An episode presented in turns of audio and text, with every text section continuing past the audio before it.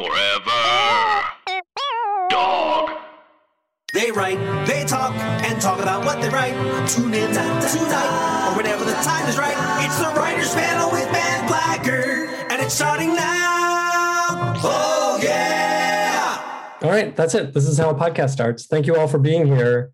Um, I'm really looking forward to talking to all of you. So, so this should be good. Uh, I'm going to ask you all to introduce yourselves on the microphone so the listener knows what you sound like, and tell us a couple places they may have seen your name on their television screen. And Jim, let's start with you. Uh, my name is Jim Barnes. Uh, I'm currently writing on The Walking Dead. Um, I've been on shows like Timeless and Falling Skies and uh, Revolution.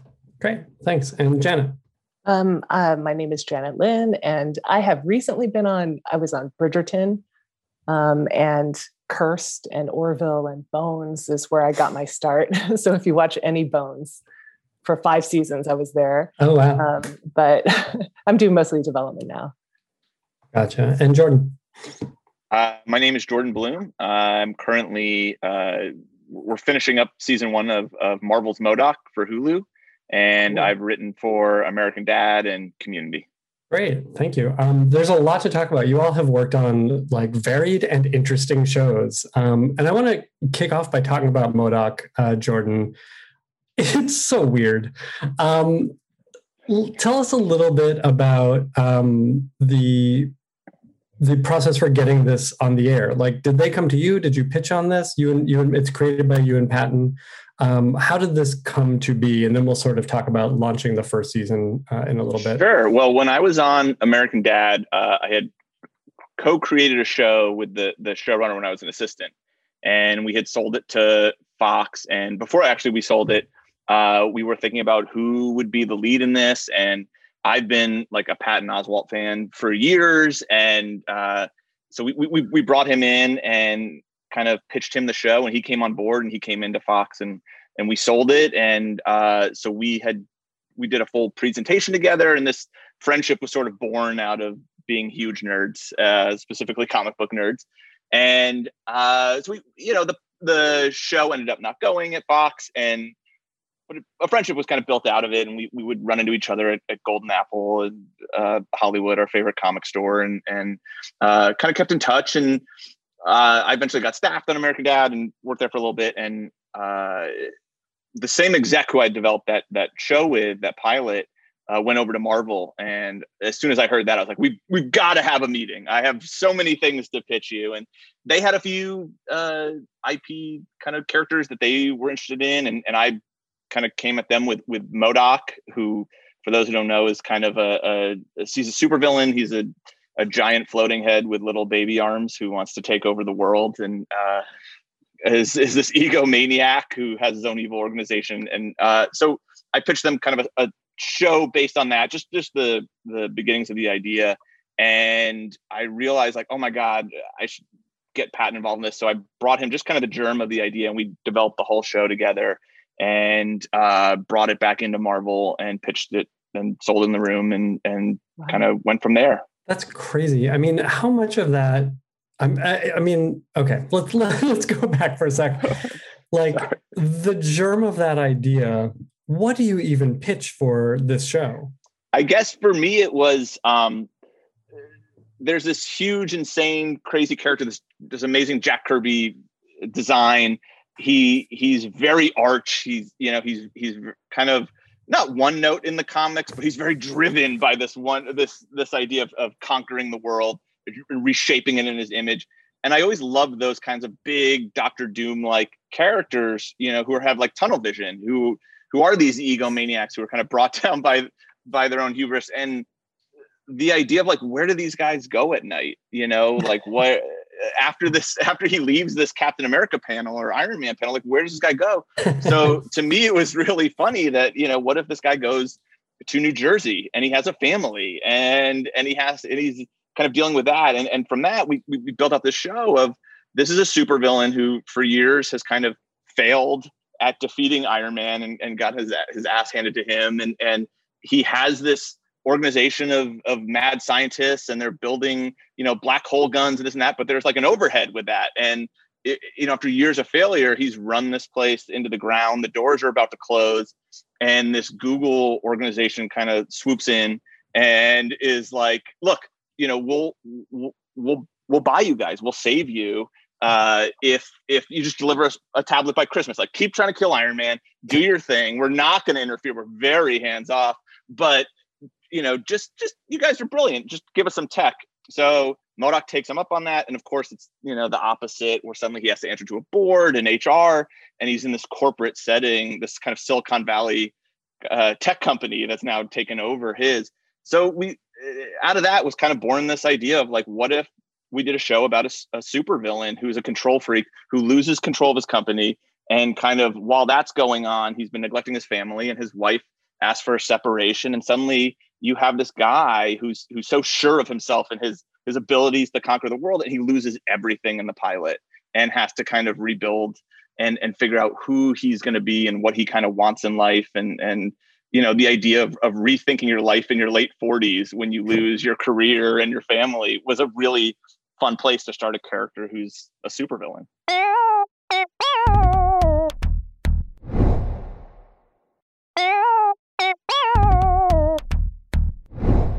before we move on, I just wanted to ask one other um, follow up on something you had said. Is that you know you had gone gone into meet basically uh, in a general at Marvel with this producer who I already knew.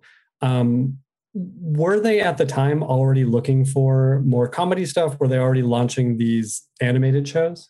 Yes, uh, the exec was, was Grant Gish, who I, I absolutely love working oh, with. yeah, um, he's great. And he, yeah, he was at Fox. So they had brought him in to kind of expand comedy at Marvel, uh, and they, like I said, they had kind of characters they were looking to to do, but they were very open to the idea of MODOK, and uh, you know everyone there was very well versed in in Marvel, so they got it immediately and saw the the comedy built into the character, and you know liked the idea of of of building a world around that part of the Marvel universe that we don't get to see, this kind of mundane uh, kind of bureaucracy at this evil organization and, and, this family life at home. So uh, they they yeah they were they were all That's for great. it. Great. Cool. Um, all right. Well, we'll pick up and we'll talk a little bit about uh, the first season. But um, Janet, speaking of first seasons, um, Mhm. we got to talk about Bridgerton. Oh God. um, people are bonkers for this show. Uh-huh. Um, tell us a little bit about being a part of this first season and putting the show together. What um, what story was already there? How was the room used? Was the room used? the room was definitely used. I mean, we had some amazing writers there. I would say um, it was. Uh, I guess Shonda read the whole like eight series book and just like loved it and knew that it would be right for like. I mean, it's weird because I had worked on like Orville before that, which was like a very very male centric sort of show, and this was like all women. I think we had one like token guy in our room, um, and it was um, it was it was mostly delightful. It was it was tough because it was a first year show and and it was um i don't know i don't know how much i should say it, was, it was a tough it was tough dealing with like shondaland's a tough place to be Mhm. um and we wrote most of the scripts together um oh, really? yeah so I think- we yeah, I think we had another writer. um, which you know is not not a sign of anything uh, about the show. That's that's done quite a bit on various shows. Um, but this was Definitely. Shondaland's. Was this the first out of the gate on Netflix for her? yeah it was first out the gate and i think she was uh i mean i don't want to put words in her mouth but i think she was really nervous about it because it was like the first it's very very it was a very very expensive show for netflix Hmm. and um, it was a it was a pretty long room there were a lot of writers in there there was just you know a lot of wandering around in the desert for a long time That's so But, I interesting. mean- I mean, you had the source material, right? So, what were what were the joys of that first season? What was the what was the good part like of putting this show together? Uh, I think it's just, I mean, the, the purpose of that show is is to entertain, which is like a joy because there's so many shows where you go in and you know that you're going to be writing something very difficult and you're going to be mining emotional depth and there is emotional depth here, but it is supposed to be a joyful experience and I think that that comes across. And the book is very very fun. Like you know, I read all eight books and I wouldn't say it's it's like high literature, but it's like trashy delight. And um and and you know in our writers room our conversations would be like you know oh gosh, talking about, I feel like I shouldn't say any of this on podcast, but like talking about like whether we're going to show like, you know, how much sex we're going to show. We were just talking about positions and, and, you know, it was, it was great fun. it's not like any room that you've ever been in, you know? So funny. Um, so I don't know. I think that you got that on the, uh, on the timeless room, right, Jim? yes. Uh, many talks like different, um, clothing to wear in different time travel. Uh, but like, like talking about beautiful men and you know yeah. how much you're gonna how much but you're going to show it's it's delightful.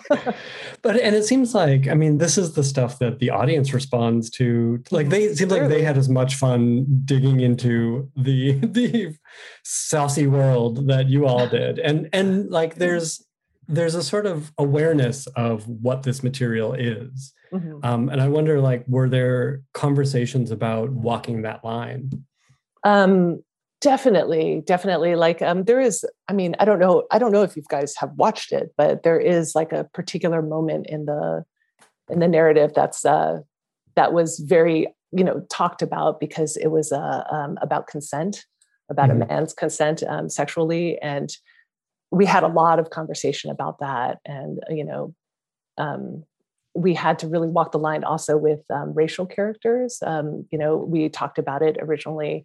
Um, you know they were all white characters and you know bringing in race in a respectful way um, and then deciding to do colorblind casting later. All of these things you know were all in conversation um, with how we were going to develop the story. So yeah. Hmm.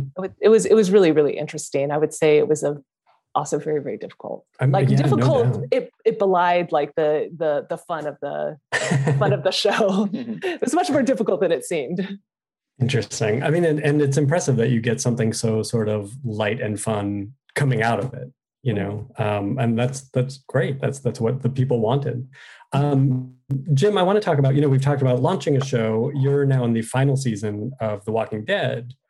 Um, and you you when did you join? A couple seasons ago I joined during season 10. Okay. So was the end in sight at that point? And I'm just curious about like the conversations going around um, bringing this ship in for a landing.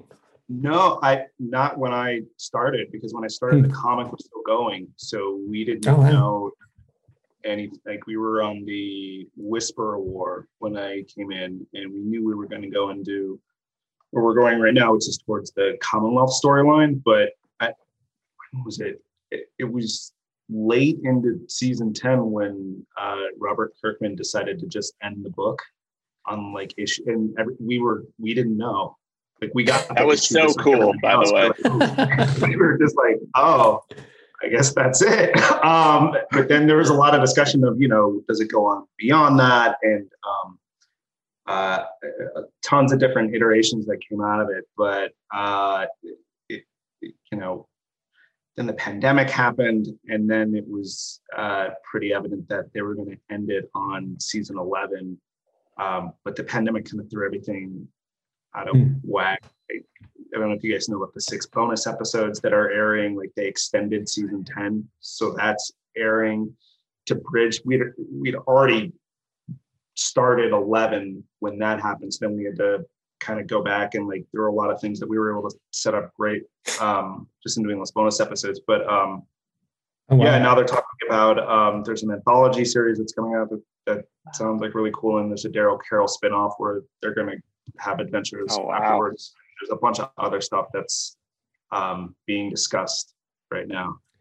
Yeah, I mean, it is. You know, this is a huge property for AMC and for you know Kirkman and everyone. Um, I'm curious to hear a little bit about like walking into that. I mean, you've worked on you worked on some like Gotham must have been a similar sort of situation. Um, what do you see as like your role as the new guy on staff there?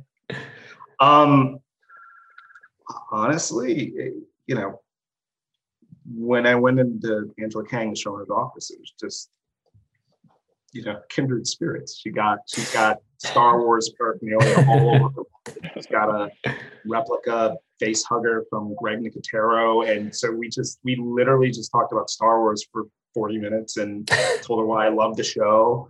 I was a fan since issue one.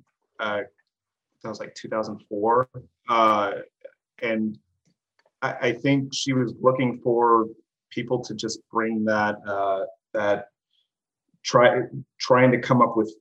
It's interesting. It, I, this show is kind of uh, an extended cut of the comic books. You get to explore different characters in different ways, and and uh, uh, and just kind of generate cool set pieces, cool drop, but cool like emotionally rooted drama, like at the forefront. Like the I don't know, you can have the coolest action set piece of all time, but if it's not servicing character, what does it mean? It falls flat, and you have, you know, uh, old kung, kung fu flicks.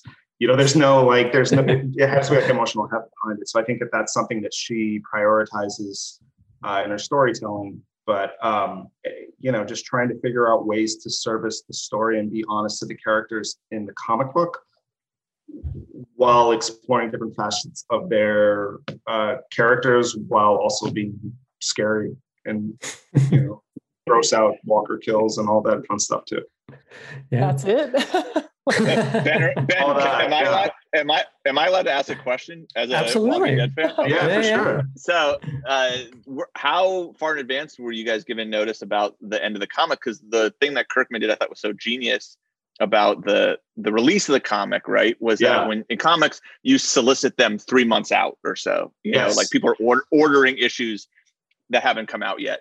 So he had solicited it way past the last issue. So people mm. were completely shocked when the last issue showed up because they thought yes. they had read that more were coming out, and it was a huge surprise. So was that right. how was that on the staff? I guess we we found out on deadline. I mean, we didn't oh know. Oh my god, we had no idea. oh there was no warning.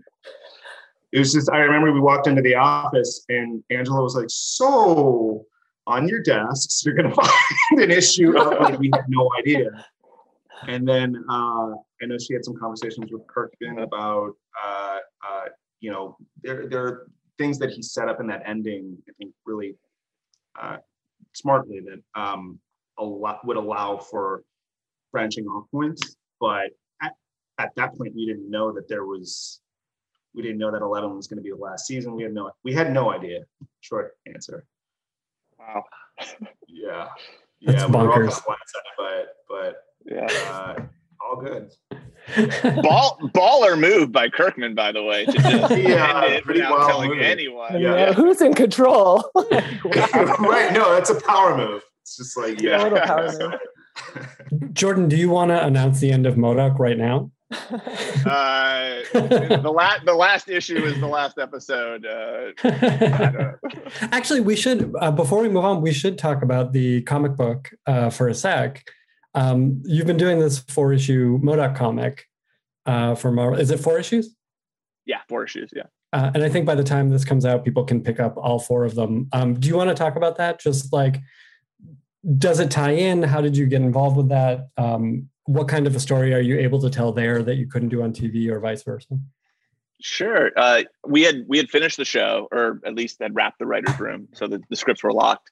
And Marvel approached Pat and I about doing uh, some sort of comic that they could put out when when the show came out or lead up to it.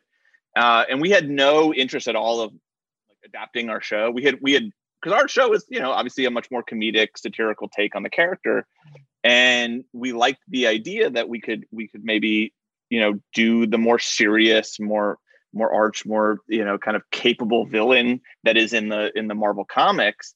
So we were talking a lot about how different the two were and that kind of created this meta narrative of what the comic became which is that we pick up with the comic book MODOK who is has no family you know is much more serious is much more driven much more about about conquering the world and and you know fighting these superheroes and suddenly he has memories of a life in the suburbs with these characters that are from our show and it's driving him insane because it doesn't make sense in the Marvel comics. It, it it feels like someone's tampering with him. He's got this computer brain, so you know there's a, a chance that someone is is manipulating him. So it kind of sets off our our mystery, which is this doesn't compute with who I am. Where did these come from? What are these?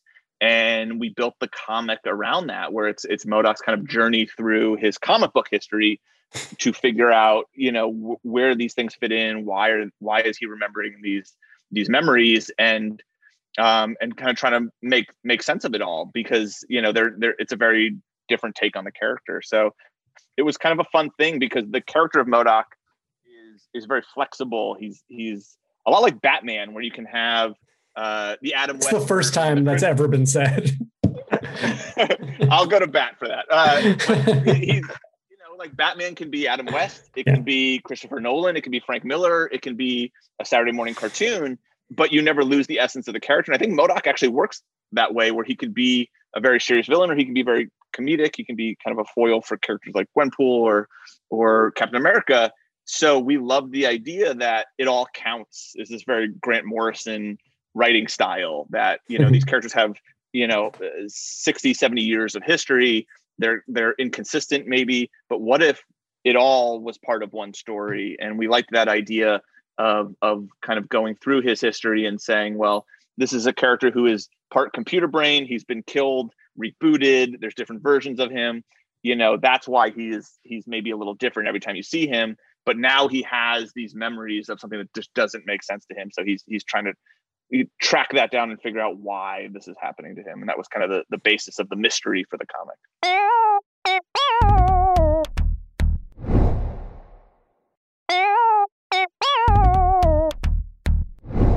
I mean, you you mentioned something interesting here, and it's it's um, akin to what Jim was saying with the Walking Dead characters, who like they are their characters from the comics, but you have this opportunity to explore other facets of them. Um, and and you know, like Janet, like looking at the the stuff that you've worked on between Bridgerton and Cursed, um, and even the Orville, which you know it's not based on anything, but come on. Um, you know, you're where is the freedom to explain how much are you beholden to the source material? Are there conversations about that in these writers rooms? Um, and are you do you feel like you're given the freedom to explore these characters outside of their original medium?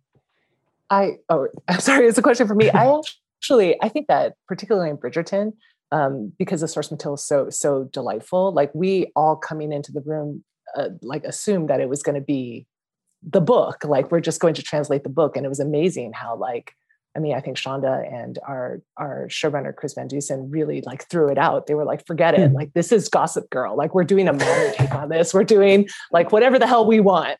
Um, and and I think that it really elevated the material. Um, so yeah, I I find that like as a I mean, as writers, like we're all like very respectful of like source material because we are writers. So like when i get some like when i get a book i'm always like so this is what we're going to put on the screen. But um, i'm i'm becoming more and more in development and you know watching projects develop i'm like oh my god no this is just a jumping off point. We're going to make this like our own thing which is i mean just hearing jordan talk about it i'm like my my jaw is on the ground. Like this is so exciting to see. Um, well really let's cool. talk about yeah let's talk about it a little bit for for all of you um, in development you know, everyone basically you're you got to bring ip right?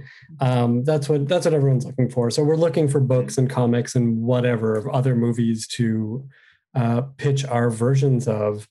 Um, tell me a little bit about your experiences in walking that line and like giving your take while still being um, faithful to the spirit of the original, I guess, um, and and negotiating that with the entity to whom you're pitching.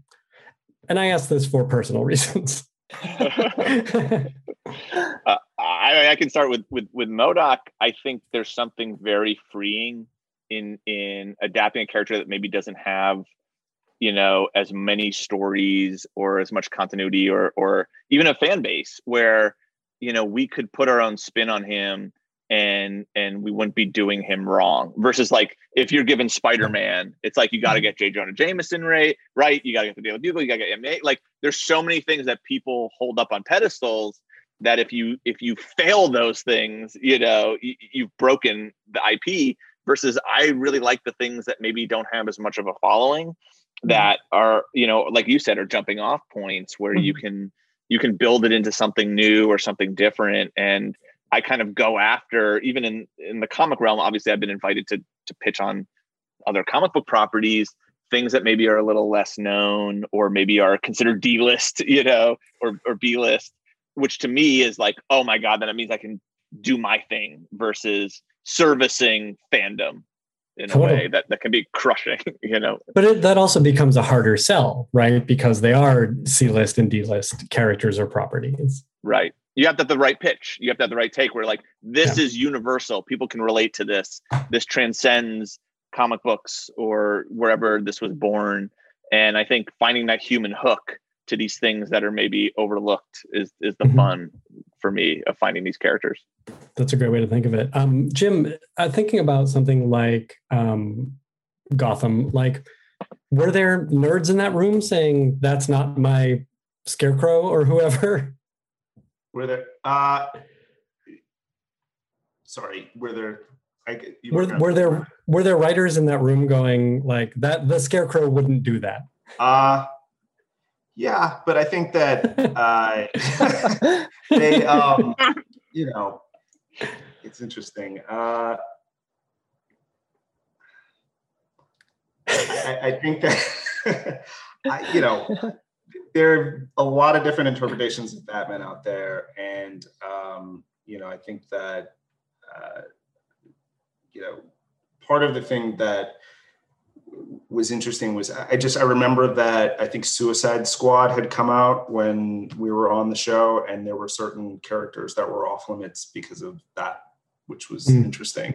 Um, uh, there were certain parameters that you had to sort of guardrails that you definitely couldn't bounce in and out of. Like it, it, it was weird. It, it varied from character to character. Um, but def- DC was definitely involved, and uh, you know, we couldn't use the Joker, for example. So this proto Joker character was formed, which is basically the Joker. Spoiler! It was, it was so like, why not just do it? I don't understand. There, there's how many different Joker variations are there? Why I don't know why it was off limits for yeah. Gotham. Why they had to like jump through all these hoops, but um, yeah, it, it's with IP. It's it's interesting. Uh, uh, big IP that uh, the con- not constraints, guardrails. I use that nice word. Mm-hmm. Guardrails. like I stay within.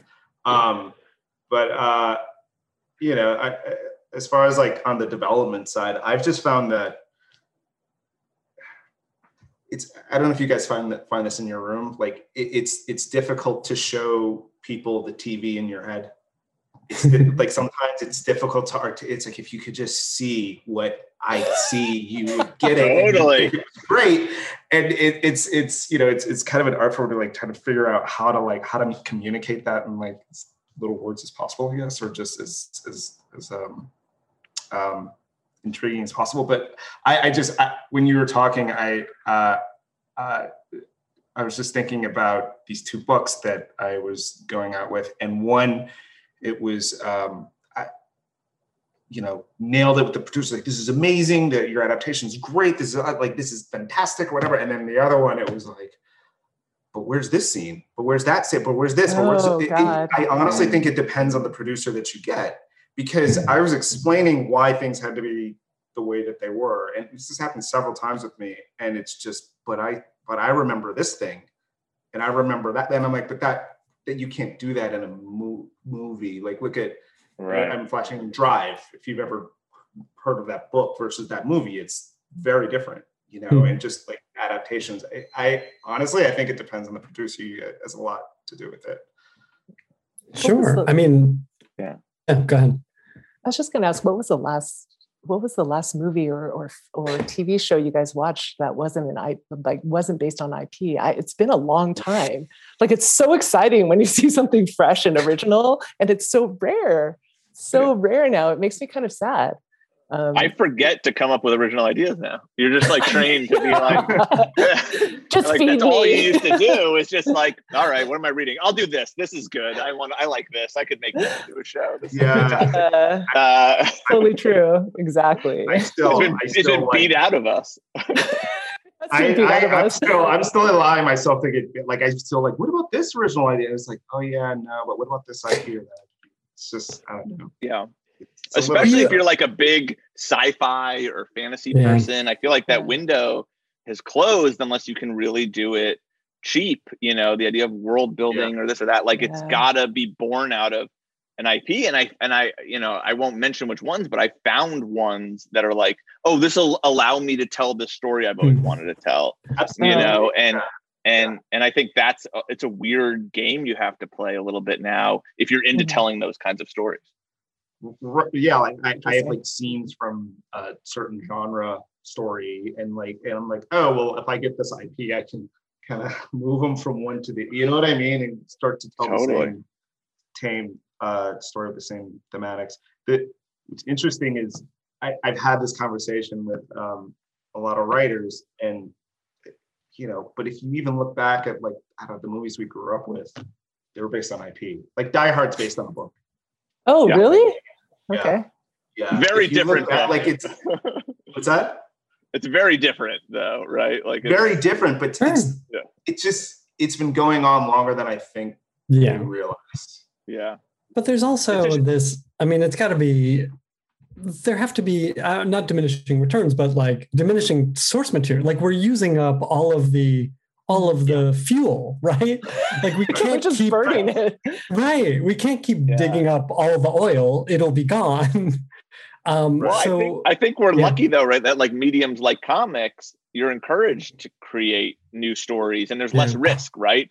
To do a big a big sci-fi story or a big fantasy story because it doesn't cost more to draw it. You know, it's Yeah. it's it the, Right. it's not the same risk that we take where we're like we're asking you a studio a network to invest in this thing. We ho- we hope it connects. It's just like it's a comic. This guy will draw it. You you guys want to publish it? Great. It's out there you know? Right. and and i think that's where there's like a lot of freedom. And that's why we're mm-hmm. i think a lot of people are flocking to comics to look for ip to adapt because they don't have the same restraints that i think we do in television or film Yeah, that's true. And then you have this proven concept, and there are great like smaller companies like Aftershock or or whatever that are publishing even limited series that are getting to tell big stories that you know we can then steal. But do absolutely you? Yeah, Janet, go ahead. I was just gonna say, like, even um, I was just offered a um, offered a piece of IP um, on Friday, and it was written by a young author, and it hadn't it hasn't even been published, and they had a bidding war on it, and it was like, "Ah," and we, you know, like five pods were just chewing at it, and one pod got it, and it got offered to me, and I was just like, it's a very good book, it's a very thoughtful book, but but I was like, uh, really, like Yeah. my like hmm, like they, they they are burning up all the fuel and it's it's it's gotten to a crazy point i don't know. Yeah, it scares it's me. It's strange it's strange that it can't come from us. It has to yeah come from i know! outside. Exactly. And then it's, then it's viable. Yeah. I'm also i'm also i'm working at disney at, on a disney animation project right now a disney feature and it's like it's new. It's like completely thought up. Like and it's so exciting but i know that in the future it will be like chewed up into tv shows and then made into a ride or whatever like it's it's never going to just stay Sure. this which is I don't know uh, what it is, but I'd like to to option it to do the live action adaptation. That one. yeah. um, Jim, you were going to add something. you guys had people ask you to you have an original idea and then they ask you to make it something else like a comic book or something and then you write the comic book and if you write this many issues then they'll look at it and, and then they'll option the ip but you need to create the ip first because they won't take the idea in the first so, like I, i've heard of like that. chicken and and I- the egg? It's that's such a, but i a have broke yeah so that's such a broken process because you Yeah. could i think comic fans can sniff that out when it's Yeah. like oh this was reverse engineered sure. And like and i don't think it, it will it will be embraced. I mean i don't know how much that matters you know if the fan base embraces it or if you just can show it. But you know i think i've seen a lot of that of people were like oh this was clearly a screenplay that they just kind of shoved Yeah. into a comic. Because it's a very different art form. It's very much about you know it's actually the reverse where the writer takes the backseat and it's about showcasing the artist and the artist is the director and the artist is the star and you're writing to the artist's strength Huh. and i've seen a few where it's like oh this was clearly a screenplay and it's it's crammed into these Mhm. panels and Yeah. it's not paced well and i think there's like a danger to that where you know you could you could burn that thing off by accident you know in a comic because it's not it's not done correctly you want like Mhm. i don't know as a comic fan i can sn- i can tell when something was either developed to be made in this medium or was like a frustrated screener and i've done i've tried to do the same thing and i threw it out and i was like this should never be a comic this I, is I, I'm with you. I had the same thing. Yeah. I Just, I like, what am I? Why am I? It's just, and then you put in all those hours doing it, and then, and then they're they're gonna say no. At the end, and now what what you have? You know, it's it's a really Totally. frustrating. It's it feels like it's all. um I just flashed on uh James Cameron at the I think he was at the Egyptian for like the 25th or 30th anniversary of Terminator, and he talked about how Terminator would never be made today because it's so fear based, and and e- everybody's operating out of fear, and everybody, all, everyone's like trying to cover their own ass, and nobody wants to take a chance, um, which sucks. I, I talk about this all the time. Do you think it's cyclical? Are we just in the downturn of, of originality? Do you think like we just need that thing? Because I, I think, you know, for me, growing up in the 90s, I was so inspired, you know, by the the Sundance crowd and, and the auteurs that came out of that Yeah. and the embrace of that. But that wasn't what it was like before then, you know, like we Right. had we had turned our back on that after the 70s and the 80s were much more about em- embracing, you know, Commercial, kind of yeah. commercial stuff do you think we can get back to that or is there another format for that you know uh is is it somewhere on social media that that will be reborn versus you know in the movies or tv i, I i'm hopeful that you know again things are cyclical but i don't know because right now it feels like it's play ball with the ip or or don't you know Well, the crazy I- thing about cyclical is I think that we're going to go back to wanting like comfort, like sitcoms and procedurals. Like I feel like it's right on the verge of like we're just about to turn. Like n- not that that's bad or less than, but it's very very like you know what what you want to eat after you've had a big dinner. You and it's it's out of fashion. It's out of yeah, fashion right totally now, out of fashion. right? Yeah. But only for the past like- ten years or so. That's a long Um, so- time in TV It is a long world. though. time. yeah. Um, but they'll all be based on Marvel characters. i mean we I, are have been thinking a lot about like. Oh, sorry. Go ahead. no no you go ahead you go ahead Sure. No, uh, it's just about um the, the cyclical thing. Like uh, there was a time period where like one in four movies were westerns, and westerns were like superhero movies, yeah, right? yeah. And it was it was just oversaturated. It was just like so much, and then they started deconstructing them, and they started making these weird movies in Italy. And what? And, and, and they're dubbed over, and it's weird. And then that like uh, uh, reinvented the genre, and you sort of seeing that happening with uh, I, don't know, I think Logan was awesome, and uh, Amazing, Deadpool is an example, and you know the boys. But I, I wonder if if we're in the deconstruction deconstruction period, then is that the beginning of the end to that cycle that you're talking about? And then people Yeah. be like, let's have original things again? I, I was hoping that you were going to pitch like a, a Italian spaghetti superhero movie and like it's all made in Italy. And all dubbed. Yeah. Isn't that like Italian Mandalorian? Like you know? Yeah. yeah, yeah. I mean, and I think I think that is the Mandalorian is one, WandaVision is one. I mean, Jim, I think you're Right. you're on the right track that this is like this is what you get after a genre peaks, right? Is you get the deconstruction of it. And so, you know, it'll be interesting to see what um when the Marvel movies come back, if people will go to them, because it did feel like Endgame was such the end of something, right? And so, is there a world for those kinds of movies afterwards, uh, or or will they have to change what they are in the way that spy movies did, in the way that westerns Mhm. did, and you know, it'll be interesting to see. yeah. think it- Uh, Do to- you think it might? oh, I was just gonna ask. you- do you think it might cycle back to like Superman, like the original Superman with Christopher Reeve, like very, very pure, like entertaining child, like for for four quad, and like you know, go back to the inno- the innocent version of the superheroes and and get away. You know? I hope. I hope so. I don't want that grim, dark Superman who's snapping people's necks, and, and, you know.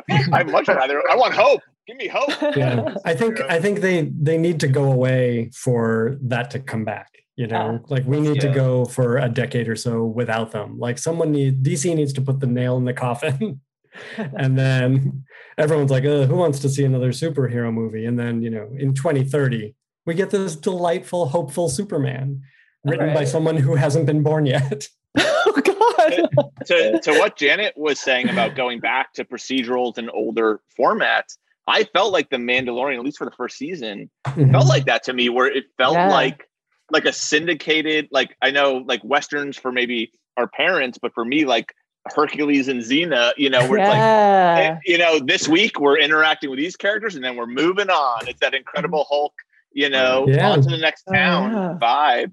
And I, I really felt old school in a refreshing way, you Mhm. know, that we hadn't seen something that episodic with big IP. I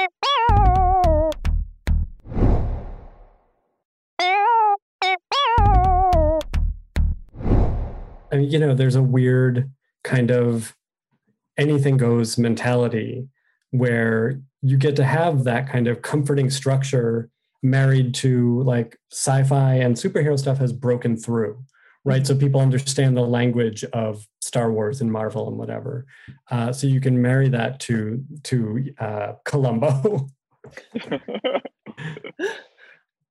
um, I don't know. It doesn't. It doesn't help us get our original uh, ideas off the ground, but it's certainly an exciting avenue. Um, while we're on the subject, you know, let's talk about original ideas and like the heartbreak that has gone along with pitching or developing them. Um, where are you all at with that stuff uh, in the past, you know, few years? Back burner. Like I, we, I had a sci-fi idea. Uh, we sh- we raised money to shoot a presentation. Uh, to, sh- to and um, you know, it's it's just a fight to people to to get things out there that are are unique. And I think Mhm. any it, it- it's not just a pitch anymore i think that kind of stuff helps being able to show it and say like this is Yeah. what we're selling this is what it will look like this is the tone this is the feel. I think um, sometimes original stuff needs that extra step whether it is the comic book adaptation the presentation that you shoot or the the sizzle reel you know i think it takes a lot. It's an extra step now. For sure. Yeah, I've I've had a lot of heartbreak. I had a um, I had a original uh, with Scott Free at TNT, um, uh, which was supposed to go just on the verge, and it was an original idea, and just you know, Raised with Wolves. It was around that time, and it ended up dying. And then I had a project at HBO Max that was um, another original. It was a horror anthology. I Actually, had a room for it. Um, Oh. created- uh, yeah, had a room, felt like it was just gonna go, and they loved it. And then pandemic, um, that died. And then I was like, you know what? I'm gonna go IP. Like this is it. Like my heart's broken. So um, I actually did a Netflix. I had a project at Netflix, and um, when their executives switched over, it was like, you know what? No go anymore. This they were like, we don't get this IP. This wasn't right to translate. So we'll see. no, it's heartbreaking. Yeah. Heartbreaking. it almost feels like you can do the one for them right like Yeah. or three for them or four for them whatever it is to like I've I've embraced the IP. I've earned the trust as a as an entity, as a writer, as, as someone you know people follow. Now trust me to do something original. I think maybe, you have to work towards it. I don't know. I am don't know. I'm ready to I'm Maybe I this is so this is so bad, but I'm ready to whore myself out. I'm like, just just make it, whatever you'll make. Like I'll I'll write it for you. I'll type it up, you know. I Oh, know. I'm so susceptible when people are like, "Hey, remember this thing from your childhood?"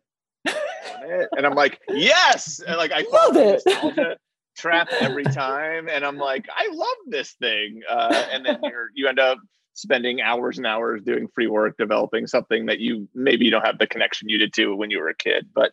I don't know. That's that's the world, and I think it will change. But for now, we'll play the game, right?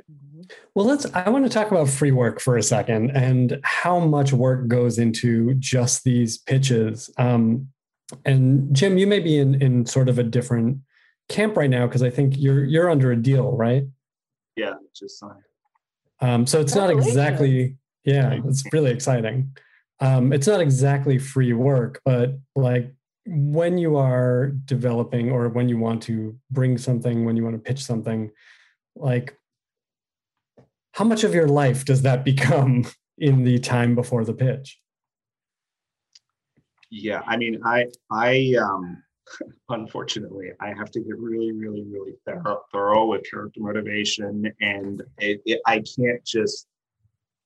I, I, I have. There's a lot of background work that goes into making, you know, however long that pitch is. It's like you know, pages and pages and pages that you have to just like know. Like that's just how my brain works. So it, you know, it, it's it's nice to now like basically be getting paid to do that. But before, um, you know, everything you guys were saying, it's just, I, you know, uh, it's, it's, uh, it's heartbreaking, but I don't think it's, it's lost work. I, I, for me, the worst thing you can do is not engage on. I, I know people that freeze up and just say, well, then I'm just not going to do anything unless. I, I have it. It's a sure thing. And then when is, when is anything a sure thing? Right. And you have to, you have to there's so many things that I think we write that never become anything, but you become a better writer become because of it. You become you you learn things. So in that way, it's not lost, and you know, there's it's not um you're you're getting something out of that free work every time. But you know, we, we've got to eat. You know, it's just it's uh it's it's a weird um it's a strange industry that we're in. I, I, I feel like pa- like passion is very addictive and I think people can uh-huh. tell. Like yeah. I think we've all probably pitched on things that we didn't we weren't fully in and those things don't go. You know, you, you know immediately kind of like, well, I'm I, I'm half into this versus the things that like excite you at least get a, a few steps further. They don't always go, but I feel like they they have a such a better chance because I think people can just sense it to me. I I just con- contrarian for a second. Like I I know people that have made very like they come in with three pitches, and there's like the one that they're super hyped up about, like you're saying, and then they pitch the second one that they're like so so about, and then the third one they're like ah, and then they're like oh the third one, and then they're like oh, shit. and that's the one they have to like. I, that that happened. That's happened a lot, like in some big shows. So it just it's um I don't know, just the randomness of it is is a little uh is, is, is a little uncomfortable, but it's just I don't know, it is you just have to like embrace the, the chaos. Yeah, I mean, I'm, I'm so, curious. Were you guys more productive this year, having time to like? Obviously, we all had jobs and stuff, but like being at home just to escape reality. Were did you guys develop more or less? I have two kids. two kids like oh, trying man. to sit like like a little vulture over their schooling. Yeah. So I would say no, but there's um and then I also didn't have an agent, which was good and bad. Yes. Um, yeah. So right. I don't know. Um, but sorry to go back to what you were saying before. I think that um, I think you're I Jordan, I agree with you. I think that passion always like passion for something you have to write things that you love and you have to put in the uh, you put in the free work because you love it and. I, I don't think I've ever written anything that hasn't gotten me something. Like either I learned something huge in like yeah. like how how how how to write it, or I I like connected with someone that later gave me a job, or like I sold it, like different things. But like I don't think I've ever written anything that I love that just you know was useless mm-hmm. or like you know I regret it. Right. That know? dies in a void. Yeah. Yeah. Yeah. Yeah. And that's a good way to look at it. I mean, like it may not it may not go to the air, it may not go to air, right? But you're getting something out of it, even if it's something for your own process. Yeah. You know? um, let's i don't want to end on on a downer note but let's let me ask you this before i ask something else um, how do you deal with the heartbreak like you can know in your brain i'm going to get something out of this even if it's not going to become a show but how do we all how do we all pick up and move on to the next thing uh, for me, it uh, the first pilot I ever wrote and sold. I was like, "This is it. This is my way." And, it, and yeah. it didn't. It didn't go. Uh, and I mourned it like a child. Like I had lost something. like I didn't know how to move forward. I didn't know how to write again. And I gave it months. And I think the lesson I learned is like have lots of stuff going so that uh-huh. something distracts you or keeps you busy when the thing that you love died you still have these other things these other balls in the air and i think that was the only lesson i learned it never gets easier but at least you have more things to focus on to take your attention mm-hmm. away from it Yeah, it's good And- advice. and the older I get, the more I see that things like you're like, oh my god, it's been resurrected! Like my baby is walking again. like it does uh, things that yeah, definitely mourn it. It's so painful, and then and then pick pick it up every couple months and like read it again and be like, this was really good. like, and tell all your friends about it and try to force your friends to read it, even though they don't want to. I mean, all the things that that are like irresponsible and and then and then probably have a good drink and you know but but And then- know know that like three years from now five years from now ten years from now it could be resurrected there's always that chance Nothing is ever uh, dead. Nothing's ever That was dead. Mad Men. right? Yeah. yeah exactly Men- Mad Men. Mad Men was like 10 years he was showing it to people. yeah then Became the greatest show ever. Um, do you guys uh do you guys find that it gets less painful the more you do it? no Really? no Depending So- on what it is. Depending on what it is, I think. Uh, if there's one where you've envisioned your whole life around running that show and it being the thing that's going to cement you and this is your voice and it's finally getting out there, then that kills. If it's like, yeah, I love this thing. I did my, I think I really did a good job here, but it didn't go. I'm okay with it. You know, I'll move You on. what I, maybe. I think I think I've realized is what I do is uh, I never fully let go. I think that's how I'm able to like move forward because I, I, I wow, that's how I that's how I'm able to like like have this kind of um, how to deal with it because I'm I'm always like, well, I can just take it somewhere else. Like one day it'll get resurrected. Well, I never like quite give up on it my Mhm. because I'm like, okay, something can something will happen with this, um, a piece of it. And again, uh, I, I don't think any writing is wasted at all. You're exploring different um, writing's therapy, so you're exploring different things that you're going through, and you grow. And and uh, I, I I don't know. The worst thing you can do is inaction. I think you just have to keep moving forward. Mhm. Yeah. And I think, you know, you've all sort of mentioned in various ways in the last, you know, 45 minutes that like so much is out of our control and so much is about timing that like sure why shouldn't these things come back? And which is yet another reason to pour yourself into the thing that you're working on. Um, let's um, let's wrap up as we always do by asking you what you are watching on television these days what's getting you excited or inspired what are you talking about uh, at home or in your room or in your zoom room? Um, jim let's start with you. Um, uh, finished recently. I May Destroy You, which I think is the best show to come out last year. It was just phenomenal the way that she tells story, I, her approach. I, I, it was a breath of fresh air. It was really good. Um, I'm watching. Uh, I watched Queen's Gambit. I thought that was great. Um, uh, we're watching the is it the Outsider, the one on HBO, the Stephen oh King yeah um, we're almost through that. It's really good. It's it's just uh, blending is supernatural in a, in a cop drama. It's just it's great. Mhm. Um, and then WandaVision and um, this random anime called uh, Demon Slayer. It's not random, but um, really good. It's on Netflix. great thanks uh, janet what are you watching um i'm so embarrassed like that i may destroy you i saw that but like i'm watching um i'm watching the great pottery throwdown which is like the best show on television ever. And it it like made me branch out into blown away uh, wait is it blown away? Yeah netflix. Like i'm just watching all sorts of like crazy people doing their pottery and and making their crafts. Um, I, I have one for you then. Uh, have you watched me. grand grand designs No, but I I want to. Okay, Grand Design. I'm gonna write that. two down. seasons on netflix two seasons on um, amazon but it's been on for like 20 years Oh, perfect. Good. Then I And have it's a good about- backlog. architecture and house building and it's it's so good we are we watch it every night Okay, I'm I, I'm definitely I'm starting that tonight because I was like, now what? what about Keith? You know? well he's just a crying mess in the corner Yeah, exactly.